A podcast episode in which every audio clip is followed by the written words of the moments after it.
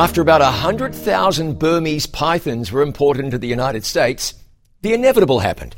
Pet owners who were no longer enamored by these giant serpents began to dump them, some in the Florida Everglades. So now, although importing them was banned in 2012, there are tens of thousands of Burmese pythons in South Florida where they've devastated the mammal population. And there's no way to get rid of them all. Average length is 12 feet, 17 feet is common. But what did they think was going to happen when they let these giants in? Listen, let sin in and it will take hold and be really hard to eradicate. But it's not impossible for anyone. James 4 7. Submit yourselves therefore to God. Resist the devil and he will flee from you. Don't let the devil in. But if you do, there's victory in Jesus. Submit, resist, and watch God do great things. I'm John Bradshaw for It Is Written.